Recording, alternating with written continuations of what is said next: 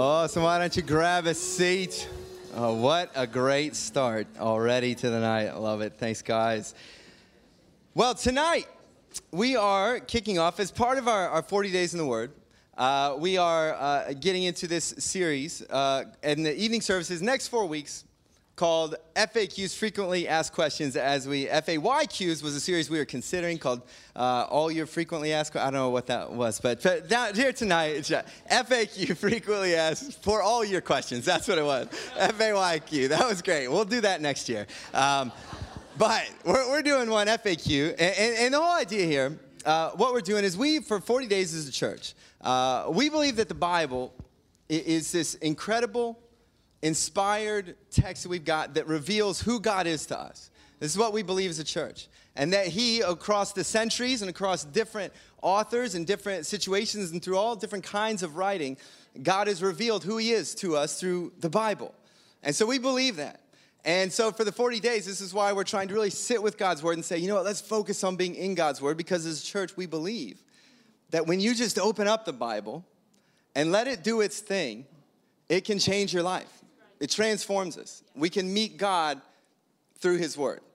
So, where we come from as a church is we believe in the, the authority, what we call the authority of Scripture. That we don't also get to tell the Bible uh, how to behave, we don't get to tell the Bible what we think it should say.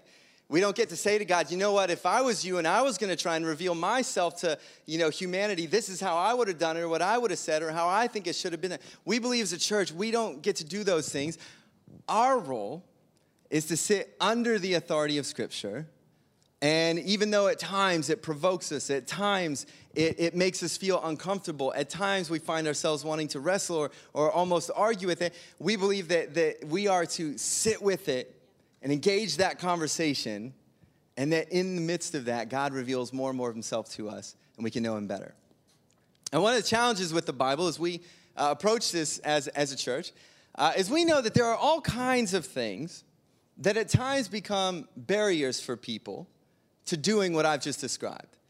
That sometimes people, there are people who have at one point in their life said, I, I believe that God is to be found in the scripture. I believe this word is, uh, has an authority and that I need to sit under it. But they came to some part of the Bible or some question, and how they'd understood the Bible came into conflict with something else, and it became a barrier for them. And they ultimately end up walking away saying, You know what? I couldn't reconcile what I saw there. I never really understood it. I always had this question. I thought, You know what? Just forget it. I don't know if I can trust it. And there, there are questions that sometimes become barriers to even engaging with the scriptures. There are, are others who, who sit outside of, of faith or, or, or, or, trusting the Bible, and they would look at the Bible and say, you know what, I've heard what it has to say about X, Y, or Z, and I just can't, I can't deal with that. I can't process that. I can't agree with that. So they never even come to the place of actually opening this book up and realizing that actually, as, as sometimes startling, as sometimes confusing, as sometimes uh, just not what we'd expect, that in these pages, you can actually meet the living God. And so, what we want to do in this series, I want to just set up this series for us for a moment. Uh, what we are, are trying to do is say, let's look at some of these questions that are those just frequently asked questions, those frequently asked, this became a barrier to me. This, this is actually keeping me from just opening it up and letting it do its thing that, that God wants it to do in my life. We want to address some of these questions and say, you know what? Um, maybe some of those questions don't have to be the barriers that we thought they were. And maybe, and, and, and, and like I said, it's called frequently asked questions. I'm not promising that you're going to get the answers you were looking for, but my hope is that we can look at a, a way to read the Bible where some of those questions don't have to become the barriers we once thought they were. We have a, a one of the, the the phrases that as a church true north church we're part of a, movement of churches uh, that's existed for you know a, a, a, long time over 100 years called churches of christ. And one of the hallmark uh, statements of our movement uh, is this great phrase. And, and it's this phrase in essentials unity. In non-essentials liberty. And in all things love. In essentials unity in non essentials, liberty, in all things, love.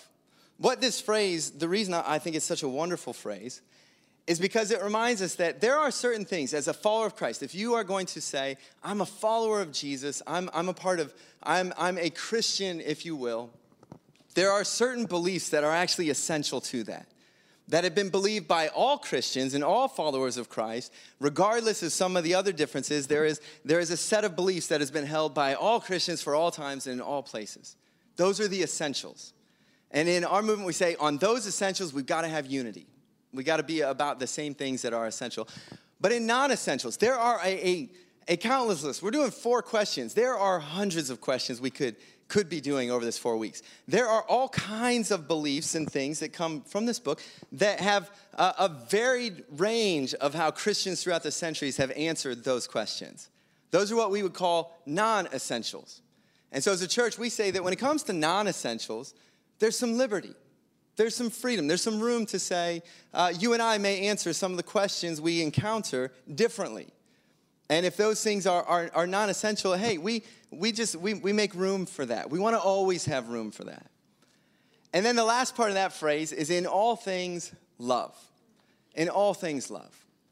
And, and that reflects this heart, and this is our, our heartbeat as a church, is that our beliefs, whether they be around those essential things that we hold dear, that are at the very core of what we believe and at the very core of who we are as followers of Christ, or whether they be our beliefs on things that, that are a, a, little bit on the side, that are not essential, maybe still important, but non essential, that, that different people have answered different ways over different times. Whatever your belief is, in all things that we hold, our, our motivation, our, our, our just the way we operate, our heart's attitude must in all things be love. Beliefs, opinions, how we answer the different questions were never meant to be uh, clubs we use to beat one another up with. And, and too often it, it, can become that way. I heard someone in my Connect group this last week share this great saying, I thought, and he said, you know what? I, I, he said uh, he had heard someone say this once, a friend of his or someone, and, and said that they said, you know what? I think the reason God's left so many things in the scriptures kind of uh, a little bit vague and not quite as clear as we'd want is because he wanted people, he said, because he wanted to test people and see if they loved their opinions more than their fellow man. There are so many things in Scripture that, try as we may, they are not as black and white as we would like to think. That there's some room, and there's some different ways people have answered them. And so, over this four weeks, in some ways, my hope is uh, while, while we may not answer, in fact, these are questions that are, are wrestled with, you know, they, some of them been wrestled with across centuries. Some of them, whole books are being written. We will not, I, I know you think Dean, you're a talented and good looking young man. Uh, certainly, we can get to the bottom of this in a half an hour. I appreciate your confidence, but we may not get there. So, what we are gonna do, what my hope is, and even starting tonight, is that we will think about some principles that can guide us because a lot of the things we're gonna be talking about, these are not essentials. And so we're going to be looking at how, what are some of the things we need to keep in mind as we consider these questions. And they may be some questions that different people uh, in this particular community and me and you, we may end up answering them a little bit differently, but there's some things I want us just to think about as each of us wrestles with the scriptures. Does that sound like fun? I hope that sounds like fun as mentioned earlier, you know, there's a, a, phone number up there. If you've got questions as I talk, uh, I'm going to try tonight now, and I've got, I've got 25 minutes left to do it. I'm going to try tonight as we address tonight's question what does the Bible say about same sex marriage? As we address that, I'm going to try and give uh, some frameworks, some thoughts, some things that I think are really good food for thought as each of us, as, as followers of Christ, and I'm speaking primarily to people who you would say, I accept this as an authority in my life. I'm trying to live by it. I'm trying to let it do its thing in my life. I'm speaking primarily to, to those people tonight, to, to you if that's you. If you're outside that, then this is probably not as, as focused to you, and, and that's okay, but this is how we wrestle with this as people trying to sit under this. But I, I want to try and give a little bit of a framework over the next 25 minutes on how to think about this very frequently asked question. Uh, I will not answer every question there is, but I, I, I want to try and give a framework over a period of time. And then we're going to have 15 minutes where whatever text questions you sent through, uh, we'll, we'll go through and, and, just give some responses to those. So I, I understand, and, and, I also, one of the challenging things about talking about a, a, a, subject like this in a one way conversation, I may say something and you might hear it differently than I meant it, or you may think, you know what, wait a second, what exactly did you mean by that? So feel free to text while I'm talking. Feel free to send through questions, and, and a little bit later, we're just gonna run right through those. So tonight's question What does the Bible say about same sex marriage? Now, this is an incredibly frequently being asked question right now. And it's being asked a lot within the church and in, in different places because uh, there, there are some changes happening in culture at large. There are changes that are happening in, in Western countries like Australia around the world. A, a few weeks ago in the United States, the Supreme Court ruled uh, to recognize same sex marriage across all 50 states, joining many Western uh, democratic countries that are now recognizing same sex marriage as legal, which haven't previously. Uh, here in Australia, there's a, a bill that will go before Parliament, many think, this year, that will uh, be seeking that same recognition and, and legislation around legalizing same sex marriage. Now, all these changes are prompting a lot of questions. What does the Bible say about this? Prompting questions among uh, people who are trying to live under the authority of this book, prompting these questions. What does the Bible say about this? And how then, how then should we respond as followers of Christ and as people who are trying to live according to this book. So, this is a very, very frequently asked question at the moment. And, I, and as I said, I want to give just a, a little bit of, uh, of, of ideas on where do we even begin with this. And I want to start by, by saying this that the question how, what does Bible say about same sex marriage? When, when I ask that, and the question that's really being asked most frequently right now, is when, it's, when we say same sex marriage, we mean by the legislation and the recognition of same sex marriages in culture. This is a question most people are asking. But to answer that question, I think the, the, the first challenge is to realize we actually have to turn that into two questions. They're, they're really two separate questions, and, and a lot of times right now they're being asked as if there's only one question, but there's actually two questions. And, and the, the two questions that we actually, if we're going to form any kind of viewpoint, uh, are this What does the Bible say about same sex relationships in general, homosexual relationships? And then we have to ask a second question What does the Bible say about how a, a you can put it this way, how a Christian living in the 21st century democratic uh, nation of Australia should respond to its government recognizing uh, same sex marriages and their, their status in society? Now, those are two different questions. And when we confuse them or think that the answer to one automatically decides the answer to the other, then, then it actually becomes difficult to have a good conversation at all. So, what I, I want to do is break this into two questions tonight. And, and if you're hoping for a definitive position, uh, unfortunately, you'll leave disappointed tonight. Because my goal is not to tell you how you should respond, what your answer to this question be, but my goal will be to give you some things to think about as you wrestle with this on your own. So, first question What does the Bible say uh, about same sex relationships? Uh, and, and, and, in particular, what I mean by that is, is actual uh, sexual relationships between people of the same gender. Uh, uh, not just talking about an orientation, if you will, what, sexual re- relationships of people of the same gender. Now, the Bible, uh, here's what, what, how we can kind of summarize it. When you go back uh, through the, the history of, of Christendom and you go to that widest cut that across cultures and countries and, and, and eras and, you know, and, and across the years and across the centuries, uh, historically, the church as a whole, in its broadest sense of that word, has understood the Bible to teach that any sexual activity outside a, a lifelong, lasting union between a male and a female is what the Bible calls sin. And that's any activity outside that definition. The, the, the phrase that the Bible, the word in the Bible for sin, uh, literally kind of means to miss the mark. And so when the Bible says that, it's saying any sexual activity outside that uh, norm, and I'm not going to go right through the entirety of Scripture and, and how it all gets there. It's also probably not quite as just sort of straightforward. If you're sort of like, which exact verse does that? You know, you can't. You can point to different verses from which you actually construct that, and a lot of them.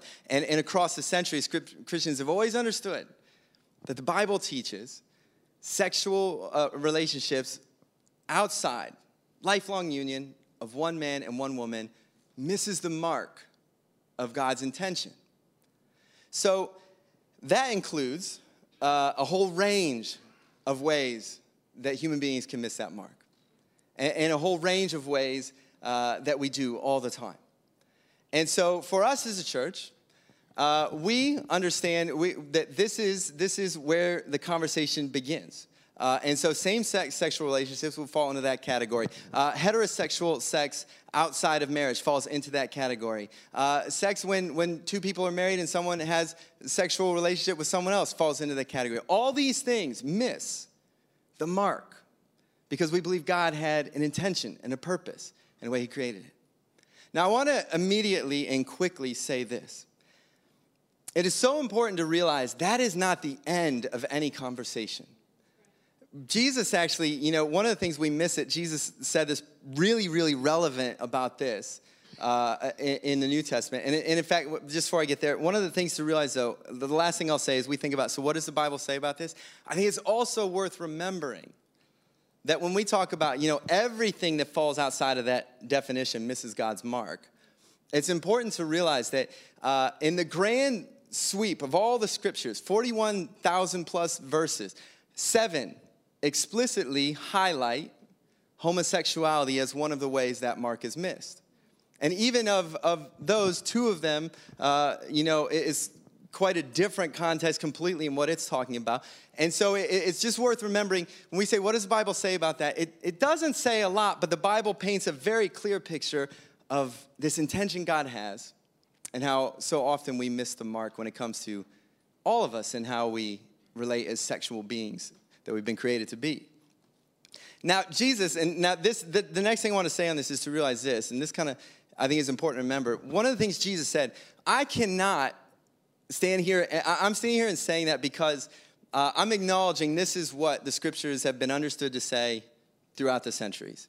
Um, and, and, and, and that's what, that's what we're acknowledging. But I cannot say that without, in the next breath, having to say this. The scripture calls uh, so many things that we do missing the mark that we, we cannot ever take that idea and pull it out of its context in the grand picture of Scripture. Uh, Jesus, one of the things he said about this, so we're going to go to Luke here, Luke uh, chapter 6, I believe it is. We're going to put that up on the screen. And in Luke chapter 6, Jesus says this. So, if we're going to have a conversation, if we're going to even talk about this, we have to take these words into account. Jesus, knowing they, that's, uh, that's John. Can we get uh, Luke, I believe it's uh, chapter 6. Why do you look at the speck of sawdust in your brother's eye and pay no attention to the plank in your own eye? And going on, well, how can you say to your brother, Brother, let me take the speck out of your eye, when you yourself fail to see the plank in your own eye? Instead, he says, You hypocrite.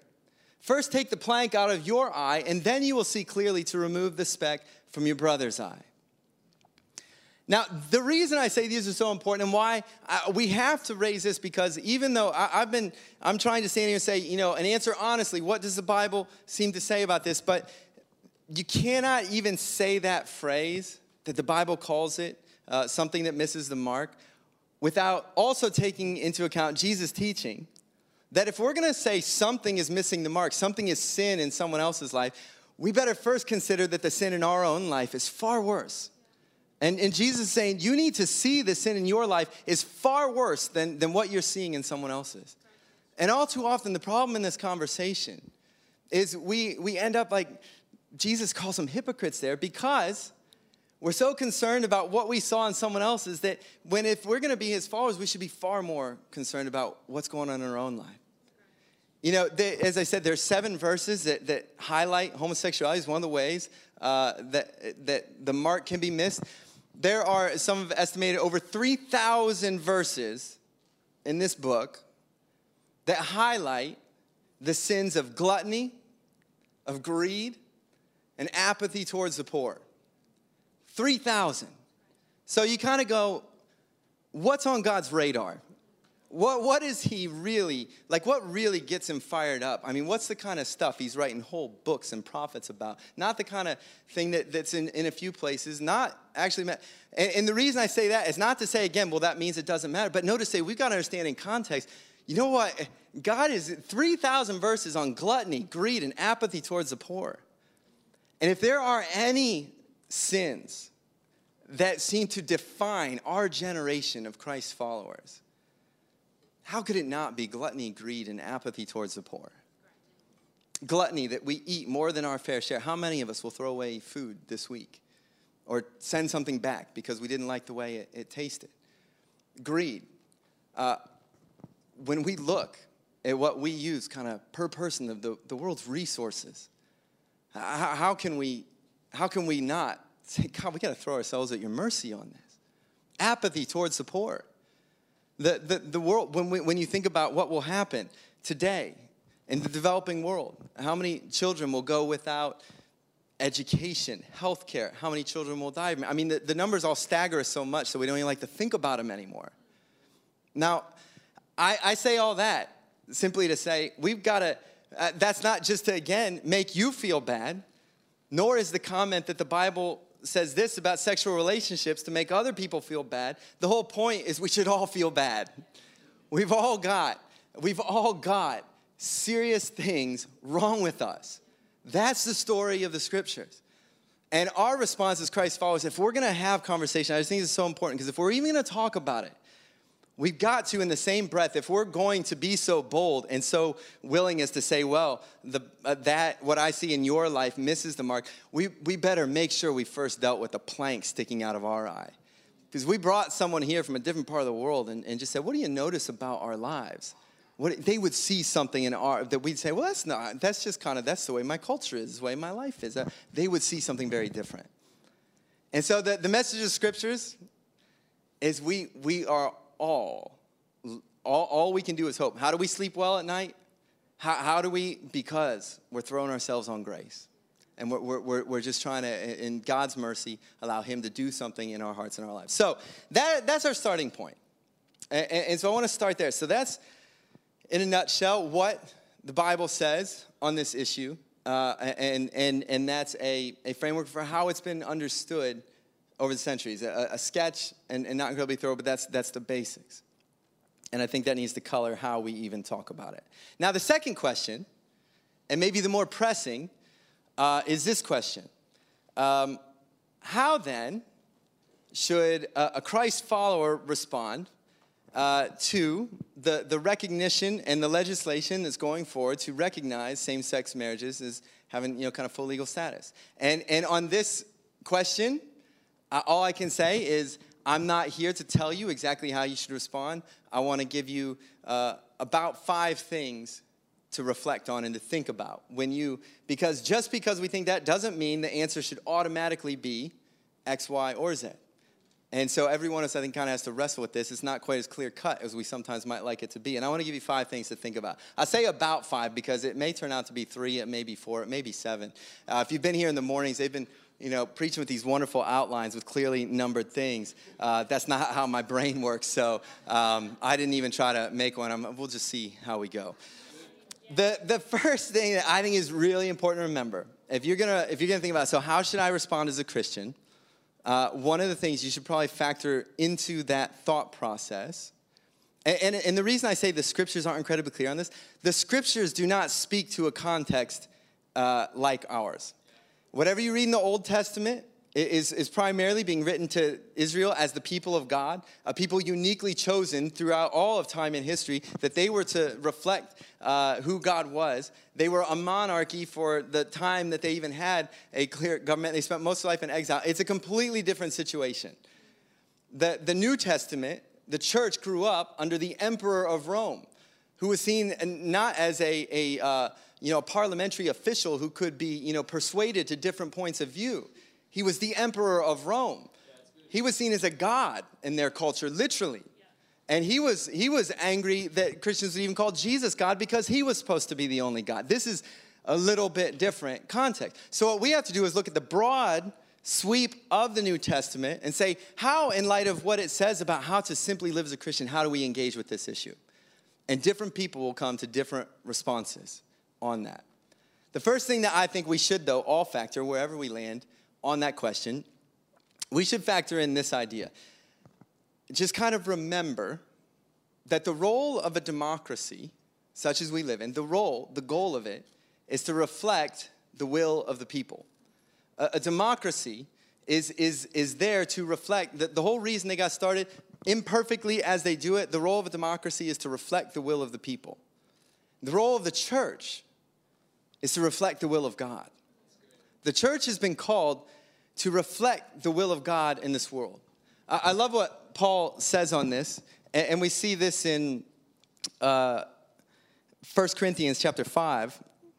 Paul is, says these words What business is it of mine to judge those outside the church? Are you not to judge those inside? God will judge those outside. There, there's a principle here, and you can put that up if, if you have it there 1 Corinthians uh, chapter 5, 12 and 13. There, there's this principle here. Uh, when we read the New Testament, we need to remember he's, these are words, these are commands. The, the Word of God is written to us as to how we are to, those of us who acknowledge Jesus, Lord, this is how you're to live. And I think sometimes it's easy to begin to think that, that the role of the church is, is to uh, try and get the democracy to reflect the will of God. Government will never reflect the will of God. And I think we should be careful of ever trying to push those things too quickly because it will always be flawed. It's flawed enough and broken enough in the church. And, and, there, and so I think one of the things that's just helpful to remember some people will feel they need to state their case and persuade an, an official or people. Some people will say, no, it's not my role at all. But what we all should remember in the way we engage with it is at the end of the day, a democracy is there to reflect the will of the people. And the church is here to try and say, in this countercultural community, we are striving, however brokenly, to reflect the will of God. That's, that's our call. Now, second thing I think is uh, worth factoring into our, our thoughts on this uh, as, we, as we work through what our response uh, is it, and this is just a, a little phrase that I think is just worth remembering that transformation beats legislation I think whether you want to push for legislation or not, we should never lose sight of the fact that transformation beats legislation every day of the week and twice on Sundays. Transformation is what Jesus was all about. Jesus, you know, in his time, uh, Jesus, the people following him were constantly trying to thrust political power on him. You know, in, in those verses in John, it says at one point the people came wanting to make him king by force. And what did he do? Yes, let's go. Let's sort this thing out. No, it says he slipped away in their midst. When Pilate asked Jesus about his kingdom, about his power, Jesus said these famous words My kingdom is not of this world. What Jesus came to do was not to try to fix the world by imposing a new moral standard. Jesus came to transform hearts and lives. You know, the Bible, when it talks about what Jesus does in our lives, it says we become a new creation. A new creation. We're to become a brand new person. And when we become this new person, transformation takes place over time and at different speeds and in different ways for each one of us. But what Jesus came to do was to bring transformation. And if we've got to throw our weight behind any idea as being powerful, it's got to be that transformation beats legislation every time. You can never form rules or laws that will usher people into the kingdom of God. The kingdom of God is not of this world. I love the, the last thing I'm saying that I love what C.S. Lewis said. I think that's who said this, but it's this great phrase. He said, You know, Jesus didn't come to make bad men good, he came to make dead men live. He, he came to absolutely change the state of who we are, to transform us into completely new beings. The, the third thing I'll say, so uh, is this, is I think it's important to remember that just as uh, transformation beats legislation, uh, conversations beat proclamations. Conversations beat proclamations. If we're gonna try and again even see transformation happen in anyone's life, I think we do it far better through conversations than proclamations. I'm in some ways violating my own rule here tonight because I don't think this is the best way to actually talk about this. But I just want to help us think about it. Because the thing about a proclamation, and when you make this proclamation of this is what God says, and it may be true, but the proclamation may be absolutely useless for trying to help someone understand it. Whereas in a conversation, in a conversation, you're able to actually meet person to person, which I think is how Jesus wanted things to happen in relationship, looking into one another's you know, eyes, sitting around the table. Jesus didn't come and just make these bold proclamations. He sat around the table with all kinds of people and he engaged in a lot of conversations. And he saw people's lives transform. And I think it's, it's kind of helpful to remember, you know, conversations beat proclamations. Uh, fourth, I think this is, this is, uh, this is an important, a really important one to remember. And that's just that if we are going to be the people of God, whatever our view and take is on this, we have a call as the people of God to always stand with and stand for the marginalized and, the oppressed. We have, we have a call to stand with those who have been pushed to the side and pushed down and who've been hurt and broken in life. And you see always in the Old Testament this, this, this incredible heartbeat of God for the alien, for the person who was not from Israel, who came from the outside, who didn't measure up and who didn't fit the mold. And God always makes provision. And, and there has always been a call, the heartbeat of God for those who have been alienated in society, pushed to the sides, pushed to the margins. And I think some would say, oh, well, this is different because it's a, a moral thing. Can I tell you something? Just, just a, a real quick snapshot here. Um, have you ever, if you ever looked at, in fact, maybe I'll just do it this way look up sometime the statistics on mental health and people who identify uh, as a, as a same, same sex orientation. They, the, the, the numbers of rates of, of suicide, of depression, staggering compared to society at large. Do you know what, and you know what they say the two biggest factors in that, in the, in the, the, the, the, the just challenges are exclusion and discrimination. In other words, there's this percentage of society who, who, uh, who have this experience of life, and it, it actually pushes them because they are, feel so excluded and so pushed down and so discriminated against, it, it, it is verifiably pushing them towards self harm, depression, and suicide at times because of how they're treated. And no matter what we think about it, you cannot get around the fact that this is a group of people who feel pushed to the margins and excluded in our culture. And we have a responsibility as followers of Christ to love and to care for those people and to never be a part of them feeling pushed to the side and excluded. We have a responsibility to recognize that's our call as the body of Christ. And so we can take, I thought this was an interesting thing when the Supreme Court decision came out. You know, there was, uh, you know, too quick, and it was right here across Australia. It's in the US, but you just saw this right across Australia in the world of Facebook. There were these two quick reactions. Some people, uh, and this is around the world and in the US and in Australia, all these places, you know, there was one, you know, believers, you know, kind of decrying what has happened and, and upset about it. Uh, another group of followers Christ whose Facebook pictures all, you know, had the rainbow uh, symbolically now placed over their, their icon as a way of standing with them. And then within hours was now the backlash against the Christians who had put rainbows on their on their stage, saying, "Do you? How can you do that? Don't you know what the Bible says on that?" And people, can I tell you, you, you know, you may not decide to, to turn your, your Facebook icon rainbow colored, or you may feel differently than that. But we as a church, I believe, will always have a, a responsibility and have to give an account of how did we stand with them? How did we stand with people who had been pushed to the side and have felt marginalized and beaten down for so long? How are we going to do that? Whether you oppose the legislation or not, we can't get around that responsibility that every one of us has to take. Seriously, I believe, as people who live under this book.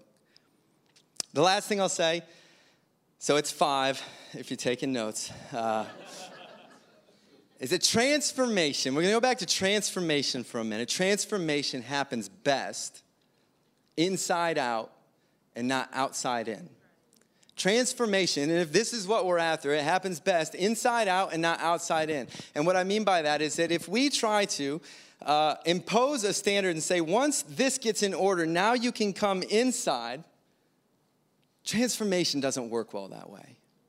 Transformation works, we believe in this book, by inviting people to know Christ, inviting people to let Him into their life, inviting them to allow Christ to make them new, and to let that transformation happen inside out. And can I tell you something? We also don't get the liberty of determining the speed at which that transformation should happen in one another's life.